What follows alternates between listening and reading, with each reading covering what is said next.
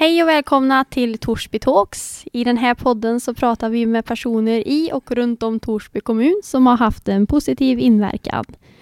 Och dagens gäst är ingen mindre än Per-Åke Yttergård, en legendar inom bland annat Svenska skidförbundet och inom längdskidor framför allt. Hej och välkommen Per-Åke! Tack för det, tack för det. Känns det bra att vara här? Ja, det känns bra. Det känns lite spännande. Ja, mm. Och som jag sa tidigare här, du kanske har lite mediavana ändå? Eh, det får jag nog säga att jag har en del mediavana. Ja. Du har skaffat dig genom åren? Det har blivit så. Ja. Och som jag brukar göra när jag får hit en gäst för att eh, sänka axlarna lite och koppla av så tänkte jag att vi ska köra fem snabba. Eh, och du kör det ena eller det andra så vi får lära känna dig lite grann. Är du redo? Jag är redo. Måndag eller söndag? Ja, söndag är bra tycker jag numera. Ja.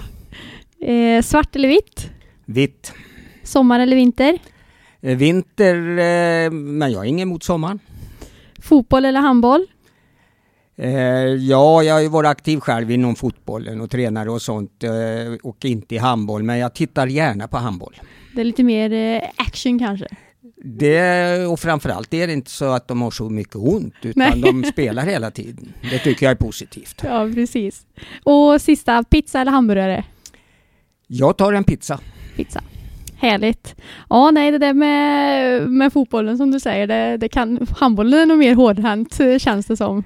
De eh, ligger inte så mycket ner på golvet eh, mot vad fotbollsspelarna gör på gräsmattan. Eh, det har blivit lite överdrivet tycker jag inom fotbollen. Mm. Ja, de har så väldigt ont och kommer de på sidan om sidlinjen så då är de frisk direkt ja. och ska in igen.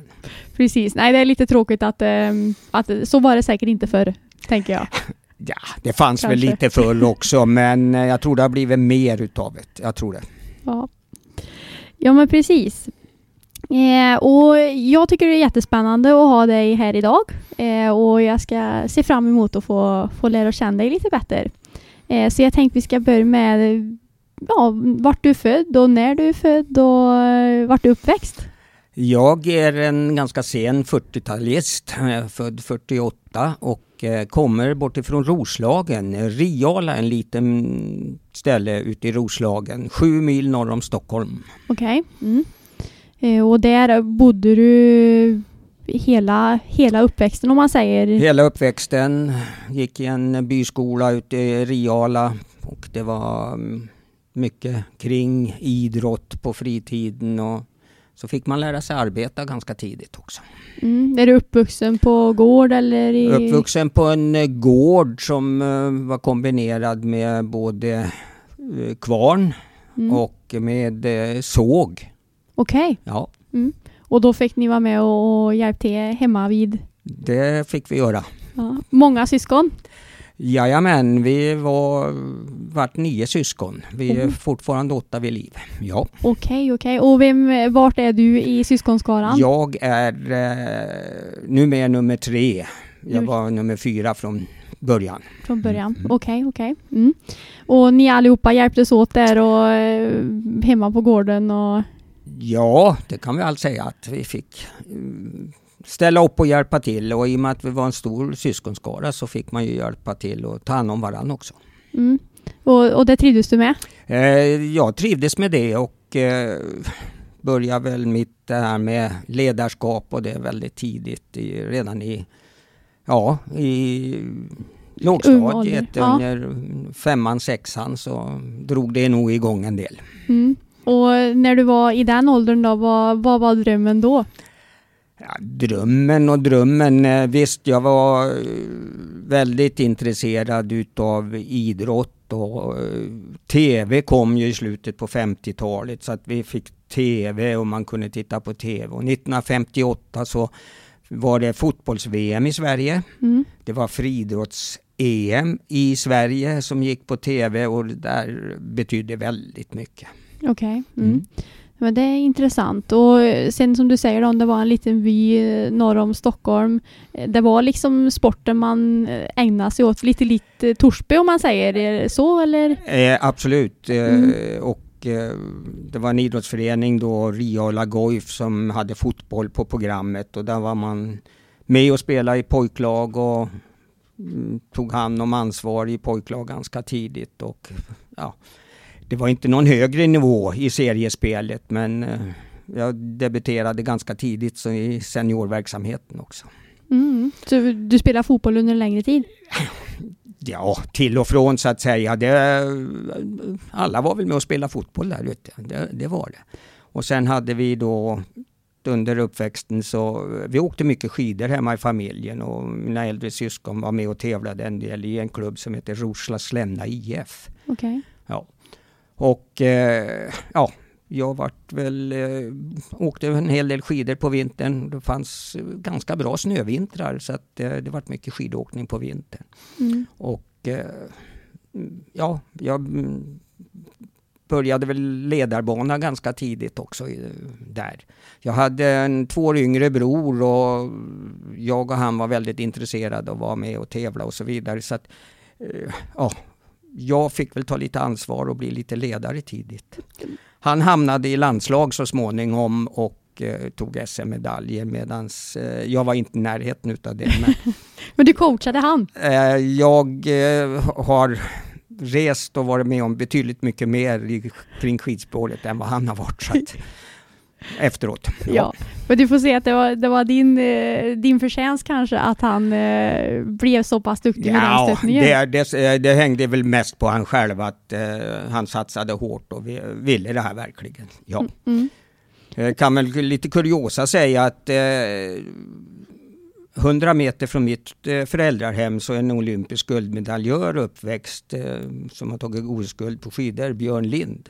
Okay. Björn Lind och Sofia Lind, deras föräldrahem är 100 meter ungefär ifrån mitt föräldrahem. Så det finns lite skidkultur där i den här byn Riala. Ja, ja, ja, men verkligen. Men då känner du till han eh, väl också? Mycket ja. väl och sen hamnade ju båda här på skidgymnasiet eh, när jag var tränare här. Var det inte han som hade så häftigt eh, upplopp eller stak? Eh, jajamän, jajamän. Ja, precis. Mm, han är nog lite känd. ja, jag tror det. Som det känns nu så kanske den är dämpad lite mer för att få effekten framåt. Eh, ja, kan man Men det var säga. ett vinnande koncept då? Absolut. Det var det verkligen. Eh, nej men spännande. Eh, så längdskidåkningen, när, vilken ålder tror du du kom in på det? Det, det har varit med länge liksom. Föräldrarna, ja. Dina föräldrar har åkt skidor? Ja, inte min mamma, men min pappa hade gjort det i ungdomen och eh, var väl hyfsad ute i eh, de där trakterna som mm. skidåkare. Absolut, det var Men ni höll er på hemmaplan, inga fjällsemestrar eller? Ingenting sånt. Nej. Det var arbete som gällde så det var inte tid till något sånt utan eh, skidor åkte man på söndagen då så att säga. det är därför du gillar den nu? Nej då, men ehm, Eh, Vilodagen, då var det precis. skidor. Men det var ett stort skidintresse definitivt i familjen. Mm, mm. Men sen lågstadiet gick du där och så gick du mellanstadiet eh, i samma by? Jajamän, ända upp till sexan. Ända upp till sexan. Mm, mm. och sen vart förflyttade man sig efter sen, det? Sen eh, hade man, kunde man välja på att gå eh, realskolan som det hette på den tiden i Norrtälje och Eh, men jag valde att gå i Åkersberga och då hade det varit något nytt som hette enhetsskolan när man började gå nio år i skolan. Okej. Okay. Ja. Så på den banan var det. Så att eh, där hamnade jag och sen så började jag utbilda mig för något jobb inom skogen. Okej. Okay. Mm. Mm. Men den eh, i Åkersberga valde du för att eh, det, det var alternativet Norrtälje eller Åkersberga och det var ungefär samma eh, bussresa så att säga i tid. Eh, ja. Tidig morgon och sen kväll. Sen kväll så att säga, ja sen och sen kväll. Men. Och sen var det ju då ja, idrott på fritiden. Mm. Och då var det framförallt fotboll och längdskidor och inget jag, eh, senare så fuskade jag även lite i friidrott och mm. så. Va? Men det var framförallt då fotboll och eh, skidor. Mm. Och de två i kombination? Superbra. Det gick väl eh, ganska bra när man, om man höll sig skadefri så ja. gick det ganska bra. Ja, ja. ja men eh, det, det låter eh, intressant. Eh, men sen när du hade gått klart den skolan i Åkersberga, Då, och då hade du inriktat dig på skogen, gör du efter det då? Efter Ja, den skolan? Då gick jag skogsbruksskola. Mm. Två år som det var på den tiden och sen så fick jag jobb inom skogen och sen vart det ju lumpen, militärtjänst man skulle göra. Mm. Och eh, den gjorde jag på Fallskärmsjägarskolan nere i Karlsborg. Okej. Och eh, ja, det var tuff träning där. Det var hårt fysiskt och även psykiskt en del Mm. på den utbildningen. Och det har man väl haft en del, hel del nytta av genom åren. Ja. Och sen så efter det då så vart det jobb inom skogen, inom något skogsföretag som för jag pluggade så att jag skulle kunna gå skogsskola. Mm. Men eh, då i slutet på 60-talet så var det väldigt ont om jobb för utbildade skogs, skogvaktare som det hette på den tiden eller skogstekniker och så. Ja. Så att eh, skulle man gå på Skinsberg då, den utbildningen då, då utexaminerade 60 stycken per år och det var kanske två som fick jobb. Så att Mm. i och med att jag höll på med eh, idrott och eh, var ledare, tränare, tränade fotbollslaget, jag höll på med skidor och sånt så då sökte jag in på Bosöns idrottsfolkhögskola Okej. Mm. och kom in där och jag fick faktiskt eh, betalt utav eh, AMS eller Arbetsförmedlingen eh, för att omskola mig. Så Okej. jag eh, fick avgiften betald där plus en liten ersättning per månad för att omskola mig där. Mm. Och, men då under tiden som du tog eh, lumpen och eh, jobbade lite i skogen eh, och, och sådär och, och var även då tränare. Det var det som fick dig till att bli... För hur kom du in på att det var just Bosön och, och just den utbildningen som gäller liksom? Ja, det var ju alternativet då om inte jag skulle få något jobb inom skogen så var det just det här med om man fick chansen att utbilda mig som idrottsledare, det jag höll på med mycket på Och- fritiden ja. och sånt så skulle jag ta den chansen och det gjorde jag. Ja, för de lagarna som du var tränare i då, det var fotbollen framför allt. Det eh, var fotbollen och sen så var jag ledare då och tränare för klubben hemma på skidor. Mm. Och du bodde kvar eh, hemma i området? Då bodde jag hemma i, eh, hos, eh, hemma i familjehemmet så att säga, Mm. hemmet. Mm. Och eh, förutom då när jag gick på Bosön, eh, där, eh, det är ju en idrottsfolkhögskola så att där kunde man bo på plats Mm. Och den utbildningen var i ett år. ett år? Mm. Och när du då blev klar där, då bar det till? Nej, det var inte till Torsby Nähä. utan först så hamnade jag eh, söder om Stockholm på en friluftsgård som blev så privata som där jag var liksom ansvarig för all eh, frilufts och sportverksamhet. Eh, ordnade friluftsdagar till eh, Stockholmsskolor som kom ut i mängder så att säga Ja. ifrån lågstadiet upp till gymnasiet och så vidare.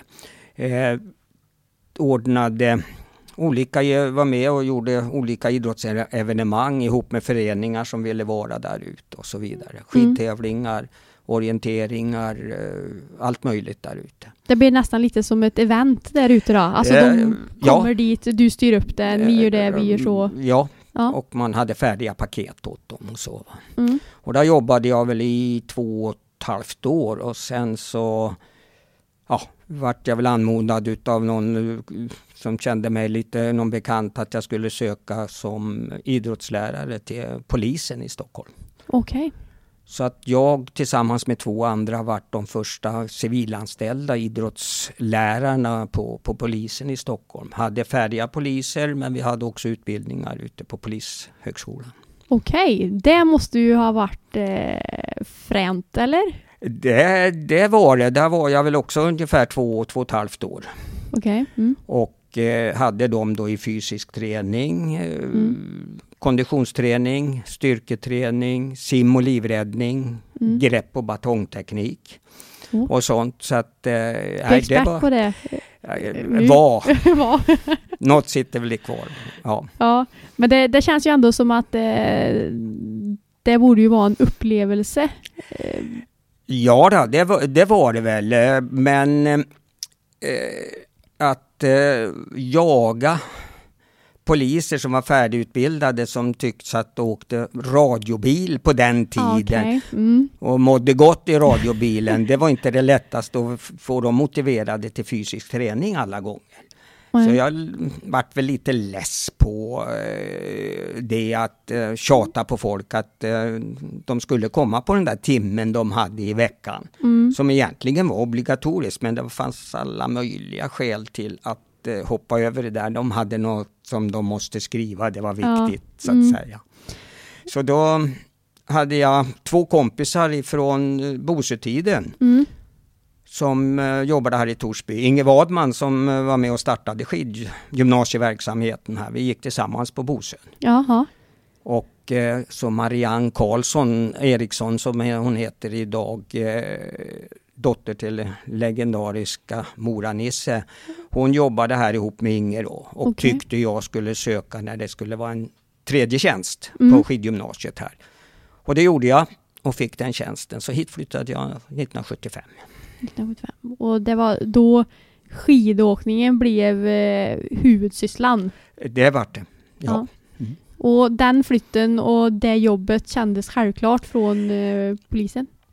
Ja, självklart och självklart. Jag tyckte det var en intressant utmaning med en eh, nystartad verksamhet och Mm. få jobba tillsammans med två kompisar som jag kände väldigt väl och som jag kände mig väldigt trygg med att vi skulle kunna göra något bra tillsammans. Det, det var intressant. Men jag tänkte så att det här är ett eh, tränarjobb Mm. och det har man ett antal år och så går man vidare på något. Men jag höll på till början på 2001. Ja, men då är det också ett tecken på att man har valt rätt bana, tycker jag. Ja, det, det var intressant för att eh, dels var det ju en nystartad verksamhet och man fick vara med och påverka och utveckla någonting för framtiden. Mm. Plus att träffa alla motiverade, intresserade skidåkare som kom till skolan som ville något. Och det var ju, kom ju nya utmaningar varje år Mm. med nya elever. Mm. Så det var en fantastisk tid. Det, jag ångrar inte det en dag. Det var mycket positivt. Positiva elever att jobba med, verkligen. Mm. Och sen så har det ju passerat en och annan intressant person genom åren. Så. Absolut, och, jag som också har gått här då, om vi säger hur, hur var det då? Det var, eh, hur många år var det? Hur, hur funkar allt? Var det dagsträning? Eh, till början med var det ju, de kom på håltimmar, man hade ingen, var det träning för årskurs ett så kunde det komma en del efter en timme, en del efter två timmar. Det var väldigt splittrat så. Schemaläggningen var inte så lätt på den tiden. De gick, antingen gick man två år eller tre år. Okej. Det fanns ju två års utbildningar på den tiden, så också här på skolan då. Mm. Och eh, det var ju en bit som eh, vi började jobba med då en bit in på 80-talet, kanske, ja, eh, början på 80-talet. Mm. Med att försöka eh, få ett bättre schema, få möjligheter att gå ett extra år. Mm. Och eh, till början med då så gjorde man så att eh, eh, man fick läsa om Okej. fjärde året. Ja, ja. Ja, för att eh, komplettera och läsa upp så att på så vis så kunde de som gick en treårs, tvåårslinje, de fick kunna gå tre år och Ja. de som gick en treårslinje kunde gå fyra år. Och det var inte alla som fick chansen. Så där eh, kan jag väl säga att jag, eh, några till så att säga ute i Skidsverige och framförallt ifrån Skidförbundet, vi var med och jobbade mot Skolverket då som Skolan var ju statlig på den tiden och det Mm. var Skolverket som, eller sko, Skolöverstyrelsen ska jag säga, hette det på den tiden. ja. Det var de som bestämde och gjorde sånt där. Så där var vi med verkligen och påverkade alla inom de tunga konditionsidrotterna, vinteridrotterna, skulle Mm. ha möjlighet att gå ett fjärde år och fördela studierna. Mm. I och med att man behövde träna på dagtid, Mm.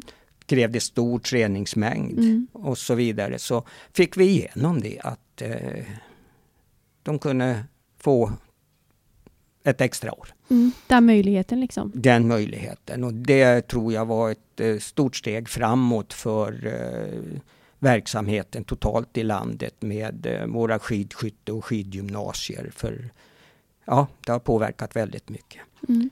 Och det har vi ju sett i resultaten att de som är i landslagen, har varit i landslagen, de har kommit från den här verksamheten Mm. ut på någon av de här orterna. Och till början med var det ju inte så många orter som höll på med det här. Nej. Eh, Järpen var ju först i landet med eh, längd och alpint. De startade 1972 och Mm. samma år startade man med brottning och simning nere i Klippan nere i Skåne. okej. Det var de första idrottsgymnasierna. De hade det, ja. Och strax därefter kom väl då Torsby från Jajamän. 73? så- Ja, jamen. Mm. Och då var det från början var det en ren kommunal satsning. Mm. Och det var ju han som var fordonslärare på den tiden, Sölve Jernberg, eh, som var en stark man eh, inom både längd och skidskytte Mm. i distriktet och även i nationellt så var det han som var pådrivare till att det skulle startas här. Ihop med då Lars Hillman som var rektor på den tiden med flera. Mm. Men det låter ju som ett, eh, när man ser tillbaka idag så var väl det ett eh, fantastiskt beslut. Att det blev som det blev. Det var det definitivt, ja. Fina framgångar som har skördats Ja, med grund här. Och satt eh, Torsby på kartan, definitivt. Absolut. Mm. Men jag tänker på om man nu ser på den tiden när du var tränare här på skolan. Eh, är det någon elev som du känner att eh, wow, alltså det som hände mellan år ett och år fyra eller ja, år ett till tre eller år ett till två. Att det var, det är någonting som du minns, alltså att du kommer ihåg det. Eh, ja, det, det är ingen tvekan om att eh, nu mer är han ju mest känd ifrån TV som programledare. Gunde Svan eh, Mm. utmärker sig definitivt eh, bland alla, men det finns fler. Mm. Men Gunde kom hit som en väldigt duktig skidåkare på den tiden, men han var en liten, tunn, vek kille så att ja, lite på skoj så det kanske inte är så bra som ledare eller tränare, lärare säga så, men eh, jag sa åt honom att han var som ett eh, fågelbröst. Det, det liksom var inte mycket. Okej. Men han tog, jag eh, hade ju lärt känna honom så jag visste ju att han skulle ta det på rätt sätt och Ja. utmaningen så att säga. Va? Mm.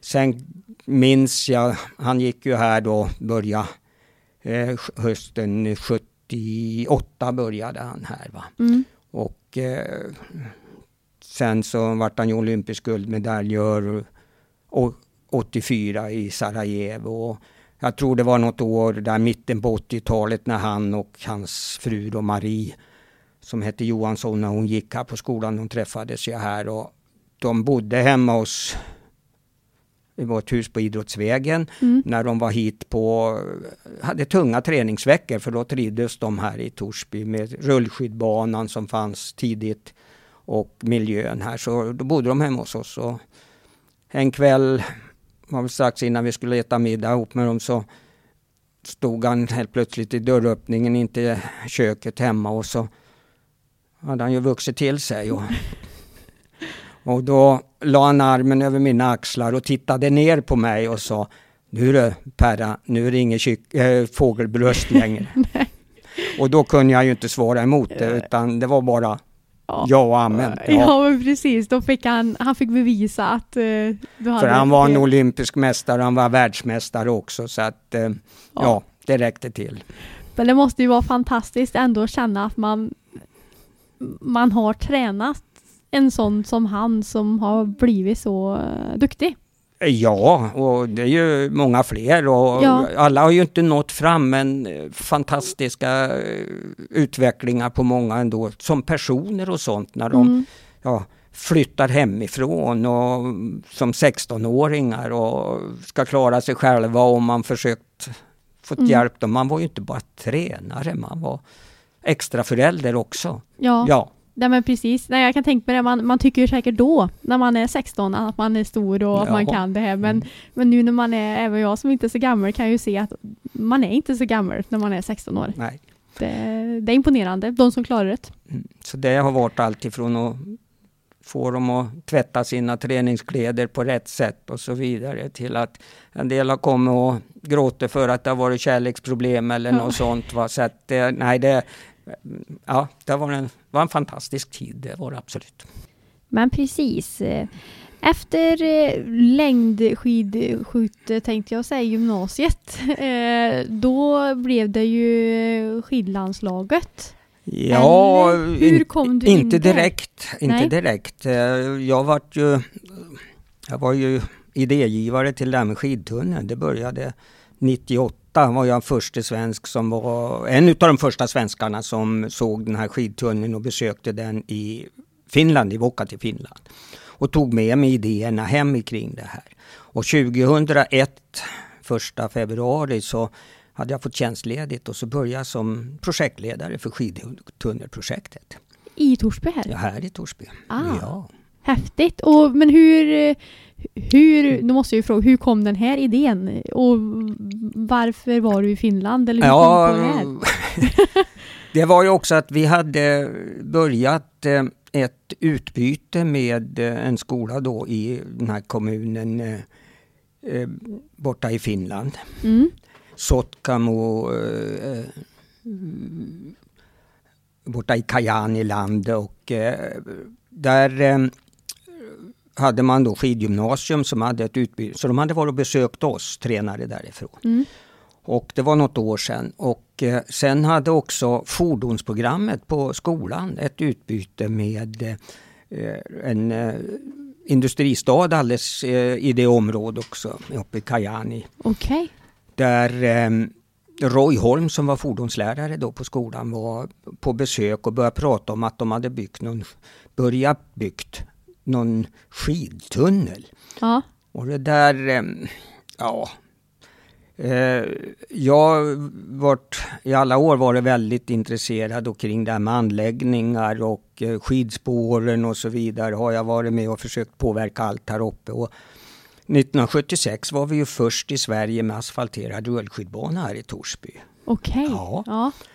Och eh, vi var ganska tidigt med konstsnö där i prova på i början på 90-talet, slutet på 80-talet, början på 90-talet. Ja. Provisoriskt. Men sen hade vi fått till med eh, en konstnäranläggning och eh, tänkte så här att vi har rullskidbana, vi har bra träningsterräng, vi kan träna bra på barmark och sen så säkrar vi med konstsnö plus att vi har Håfjället, Mattila de här åren. Så att äh, det där åka i skidor inomhus, det, det tyckte jag lät konstigt. Aha. Men eh, studiedagar på hösten 98 som brukar vara där i vid allhelgonahelgen någonstans. Då mm. fick jag okej okay från skolan att uh, jag tog och drog iväg uh, till Finland och upp till Vuokatti, 60 mil norr om Helsingfors. Mm. För att besöka skidgymnasiet där och träffa dem. Och det första jag fick göra när jag kom dit det var ställa mig på skidor, fick låna det, utrustning och åka den här skidtunneln. Mm. Uh, den är då ja, knappt 1200 meter lång och så vänder man och åker tillbaks. Mm. Och eh, fasiken, jag hade varit skeptisk men jag tänkte, det var ju riktigt snö jag åkte på. Mm. Och tunnel, då tänker man en sån här vägtunnel bara rakt fram så här. Va? Ja. Men den svängde lite och det var lite kupering på den så det var ju riktig skidåkning. Mm. Och då började jag fundera, så varför var jag så insnöad att man inte kunde åka skidor inomhus. Och jag kommer ihåg att hockeyn, Johanneshovs isstadion invigdes 1959. Ja. Då fanns det Rosenlundshallen i Jönköping var väl egentligen först förutom plåtskjulet som finns uppe i Kiruna, Mattojärvi som är ett plåtskjul ovanpå en hockeyrink. Okej, okay, ja. ja. Eh, det var den första. Mm. Och idag så finns det nog en bit över 300 hockeyhallar mm. i landet. Och jag tänkte, det är egentligen inget konstigare med att flytta in skidåkningen än hockeyn. Nej. Och bandyn hade ju börjat komma då. Bandyhallarna kom ju då kring början på 2000 där. Mm. Och slutet på 90-talet. Så jag fick väldigt bra guidning i området. Den här byn, Vuokatti, bo- Mm. bodde då på den tiden 500 invånare ungefär och det var Sotkamo kommun. Som var ungefär till storlek som Torsby. Mm. Mm. Väldigt likt Torsby, man har levt på skogsnäringen. Jobben Okej. i skogen hade försvunnit när det vart maskiner till allting. Ja. ja. Och då hade man funderat där uppe, vad kan vi göra för skapa för möjligheter här med arbete och sånt. Mm. Jo, de hade gott om natur, Mm. jakt, fiskemöjligheter. Finska skidförbundet var etablerade där sedan krigsslutet med en liten stuga utbildningscenter så att säga. Mm. Och, så de pratade ihop sig och tänkte vi satsar på jakt, friluftsliv och sportturism. Okej. Och jag vet guidad runt i orten där och de hade en, då hade ju spa i Sunne funnits några år och vi tyckte det var häftigt med spa i Sunne men då fick jag uppleva en spaanläggning som var då 1998 rankad som nummer fyra i världen. Oj. Det... Uppe i den här lilla orten. Ja. Och det fanns häftigt boende där och alla sportmöjligheter, golfbana, två stora idrottshallar. Jag tror det var uppåt tio olika bastu, Jaha. styrketräningsrum, inomhusgolf och golfbana precis utanför. Det fanns sjösystem för paddla och allt möjligt sånt här. Och så fanns Finska skidförbundet med en utbildningsanläggning med hotell och möjligheter till boende på enklare sätt i stor typ skolsal och så vidare. Och så Mm. fanns det andra boendemöjligheter. Så det var brett spektra på hur man kunde nyttja sportaktiviteter, friluftsaktiviteter, jakt, fiske och sånt där och bo och må bra så att säga för efter den plånbok man hade. Mm. Och när jag åkte hem så tänkte jag så här. Det här måste ju vara något för Torsby och för framtiden med besöksnäringen. Mm. Och den växer ju fortfarande, besöksnäringen. Så jag började prata om det här med skidtunneln. Mm. För jag tänkte att den blir ju i det här läget nu något som sticker ut. Ja. För annars så har vi ju fin natur har vi ju i stort sett i hela avlånga Sverige. Så vi kan ju inte bara sälja in på det, för det kan ju alla andra göra också. Mm. Det här med skog och jakt, fiskemöjligheter och så. Det finns ju på jättemånga ställen i landet. Men vi måste ju ha något som Lockar. lockar, som sticker ut på något vis. Som gör att det blir ett landmärke. Så tog det väl några år innan vi fick till då ett eh, projekt och pengar till ett, eh, en förstudie kring det här. Och det var då du fick eh, Det jobbet, tjänstledigt ja, ja. från eh, Från skid, skidgymnasiet? ja, Ja. Mm. för att bli projektledare. Så att, och så rullade det på. Och eh, så satte man ju spaden i backen 2005. Mm. Och eh, då, ja, var ju i princip eh, mitt projekt klart. Så då hoppade jag in och vickade lite, tog någon extra tjänst här på skolan som tränare. Mm. För det fanns möjligheter till det då och gjorde det. Och i början på 2006 så vart jag tillfrågad utav skidförbundet om jag skulle kunna tänka mig hoppa på tjänsten som nordisk chef för de nordiska grenarna på skidförbundet. Mm.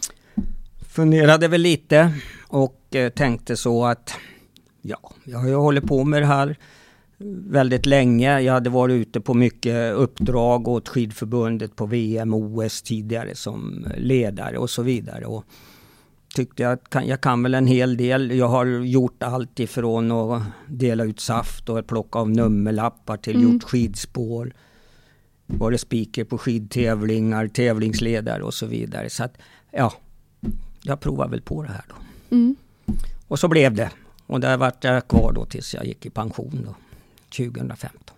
Och bara få frågan känner jag är ju en ära, eller? Eh, ja, det får man nog säga. Ja, det var ju hedrande att få den frågan. Ja, men precis. För det var ingenting du anade innan, inget du, du letat efter? Inte eller- alls, Nej, inte alls. utan den kom? Jag hade varit tillfrågad något, eh, någon gång på 80-talet och även på 90-talet om att eh, ta några förbundskaptensjobb. Ja. Men med familj och så vidare så tyckte inte jag det stämde bra då. Så att eh, det blev inte så. Nej, men då gjorde du det. Och hur var det att vara nordisk chef i svenska skidlandslaget? Ja, första året eh, det var mycket reda brandsläckningar. Det eh, var mycket kring landslaget.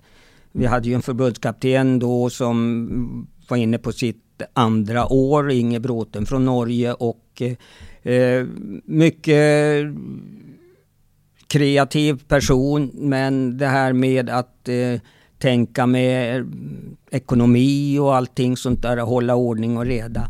Det var inte hans starka sida. Han var en fantastisk eh, person att mm. eh, peppa åkarna till att få ut det mesta utav dem när det var lite större evenemang. Ja.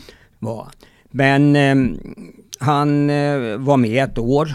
Mm. Sen eh, sa han upp sig på sin tjänst och så eh, skulle vi börja råda en ny organisation. Och ekonomin på den tiden var inte så bra i skidförbundet och framförallt inte på längdsidan som eh, vad det har blivit idag. Så att det fanns eh, mycket att jobba med. Och det var splittrat i och med att man hade flera olika grenar. Mm. Eh, backhoppning slet med sitt, ekonomi svårt att få sponsorer. Ett rullskidlandslag, det var likadant. Skidorientering likadant. Eh, och eh, ja, det var mycket eh, tuffa mm. tag och beslut som måste tas. Va? Mm. Men eh, det gick sakta framåt och så småningom, jag kände ju direkt första året att eh, det egentligen var övermäktigt att sitta ensam på det där utan man behövde dela upp det på lite mer. Så, att, så eh, efter ytterligare ett år sedan då så eh, tog vi in eh, Gunde Svan som landslagschef. Mm, just det, det var och, i samband med Charlotte Kallas eh, tid också? Jajamän, ja. jajamän. Mm, hon mm. hade ju varit med även till första VM där eh, 2007 och mm. var ju en stor talang så att säga. Mm.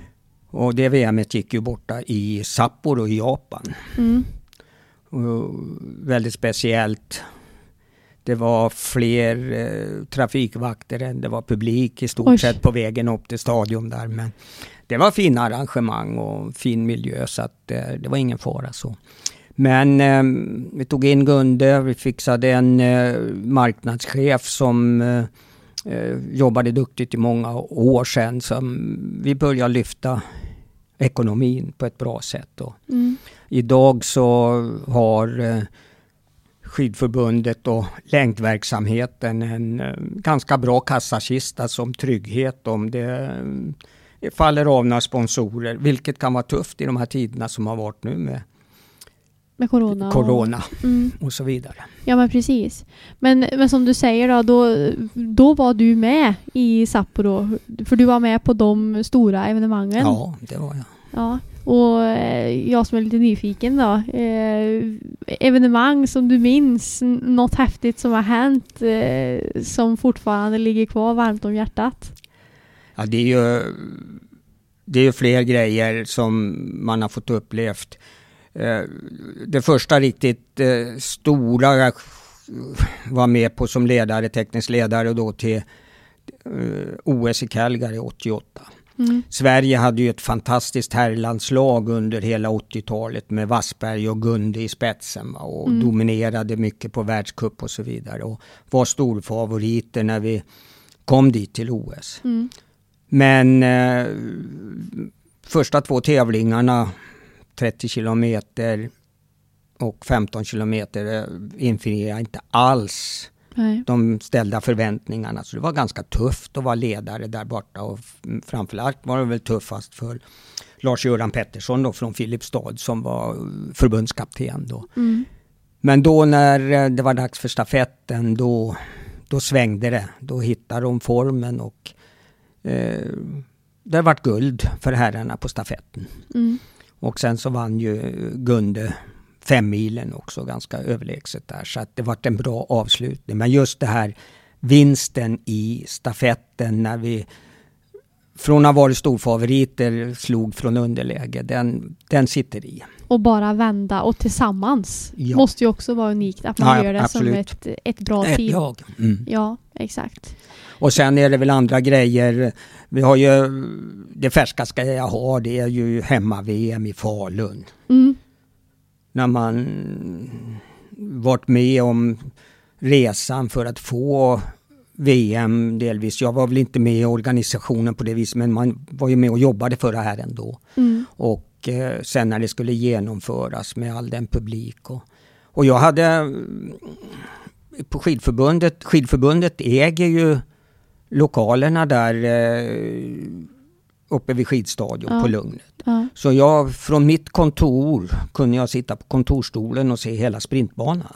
Mm. Då sitter man i rätt miljö när man jobbar ja. med den verksamheten. verkligen. Oavsett vad det var, om det var VM eller en vanlig vardag när man såg folk som kom ut och skulle åka skidor. Alltifrån sådana som eh, åkte skidor för första gången till världselit som var där och åkte och tränade. Alla på samma ställe. Det är ju fantastiskt. Det är ungefär som här i Torsby när landslag och skidgymnasiet är här och massa annat folk som åker skidor för första gången. Helt fantastiskt. Ja, det är ju underbart Ja. och det, ja, jag är eh, väldigt eh, imponerade att få en, en sån fråga och få den, eh, den utveckling av det ledarskapet som du utvecklade egentligen i tidig ålder, som du säger.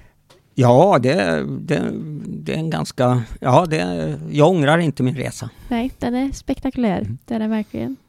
Men om man som du säger eh, går till det privata. Du sa att du fick eh, frågan om att, att bli eh, förbundskapten eh, tidigare när Mm. du var lärare på skolan. Mm. Eh, men då var det familj och, och barn som Ja. du hade här i Torsby. Ja, Ja, plus alla barn på skidgymnasiet Ja, eller ungdomar på Ja. skidgymnasiet. extra pappa. och mamma kanske också där hemma. Ja. Ja. Eh, nej men precis. Och, mm, du var även var du aktiv i Ask och Bore redan då på den tiden? Eh, mm, Sölve Jernberg som var mannen bakom skidgymnasiet här var en stark person eh, och han eh, redan strax efter jag började här i Torsby så skulle vart jag ansvarig för längd och seniorverksamheten i SK Bore Ja. skulle vara i längdkommittén som det längdsektionen som det hette då. Ja. Och ehm, ja, sen dess har jag väl varit med på olika sätt. Förutom de åren jag har jobbade på skidförbundet så eh, då har jag inte haft något sådant uppdrag. Nej, men det var ju som jag sa till dig här eh, när vi pratade tidigare att eh, jag minns så väl när jag var på skidträningar på tisdag och torsdagarna och så kom du i, i skidförbundsbilen. Det var, det var han i den snygga bilen, kommer jag åh, så väl ihåg att jag tyckte. Ja. Du ser vad fascinerad jag är. Ja, ja. Eh, nej men och Esko Bore som du sa, du var, du var med i det tidigt och du har kört på effektivt genom åren och varit speaker och Borejoggen och eh, allt därtill och det har alltid legat dig varmt runt hjärtat och, och ha föreningsverksamhet. Det har det gjort. Ja. Det har det gjort. Så det, det har jag levt med i många år. Så att, eh, för eh, Riksidrottsmötet för eh, två år sedan så eh, fick jag eh, Riksidrottsförbundets högsta utmärkelse som ledare, ideell ledare. Då måste man ta bort de här åren som man har jobbat som anställd i skidförbundet. Men de här, det jag har gjort i Bore och gjorde hemma i Roslagen och det jag har gjort i spola efteråt här nu också. Plus att jag under åren som skid, i skidförbundet också drev eh, en anläggningsgrupp som var eh, mer eller mindre in, ideell inom skidförbundet. Som, eh, så det påverkade väl just den utmärkelsen och det var hedrande det också. Ja, stort grattis. Det är än en gång imponerande imponerande även det. Men om vi lämnar skidåkningen som har varit eh, det stora i ditt liv och ändå känns som att eh, det är väl det som har, eh, som har varit till större del det du har tyckt mest och bäst om inom eh, arbetslivet. Ja, det får man nog säga. Ja. Absolut. Några andra fritidsintressen som jag inte vet? Nej, eh, Golf? Nej. Musik? Nej, det är, det, det, det är två svagheter. Eh, jag har väl sagt så genom åren, där med golf, eh, och jag hade kompisar ganska tidigt som började spela golf redan på 70-talet och sånt. Och eh, skulle ha en med, men det får jag ta när jag blir pensionär sa jag då, när, för det tar så mycket tid så då hinner jag inte med det här andra jag håller på med. Nej. Och eh, även efter pensionen så har det varit tillräckligt mycket ändå. Så, så än har det inte blivit något golf med andra ord? Det har inte blivit något golf. Nej, men det är inte för sent än. Eh, avslutningsvis eh, så känner jag väl ändå att eh, lite tips eh, till de som lyssnar. Vad är den bästa egenskapen med en bra ledare? Eller vad är de bästa? Att man har ett stort engagemang för eh, det man håller på med som ledare. Mm. Eh, ett stort hjärta för det. Och de man har och leder. Eh, engagemanget tror jag är, är A och O i det. Och har man ett stort engagemang då behöver man inte alltid ha de stora kunskaperna med sig utan då skaffar man dem om man är tillräckligt engagerad. Mm. Det låter eh, helt korrekt. Väldigt fint. Tusen tack för att du vill vara med här idag, Bråke. Tack för en trevlig pratstund.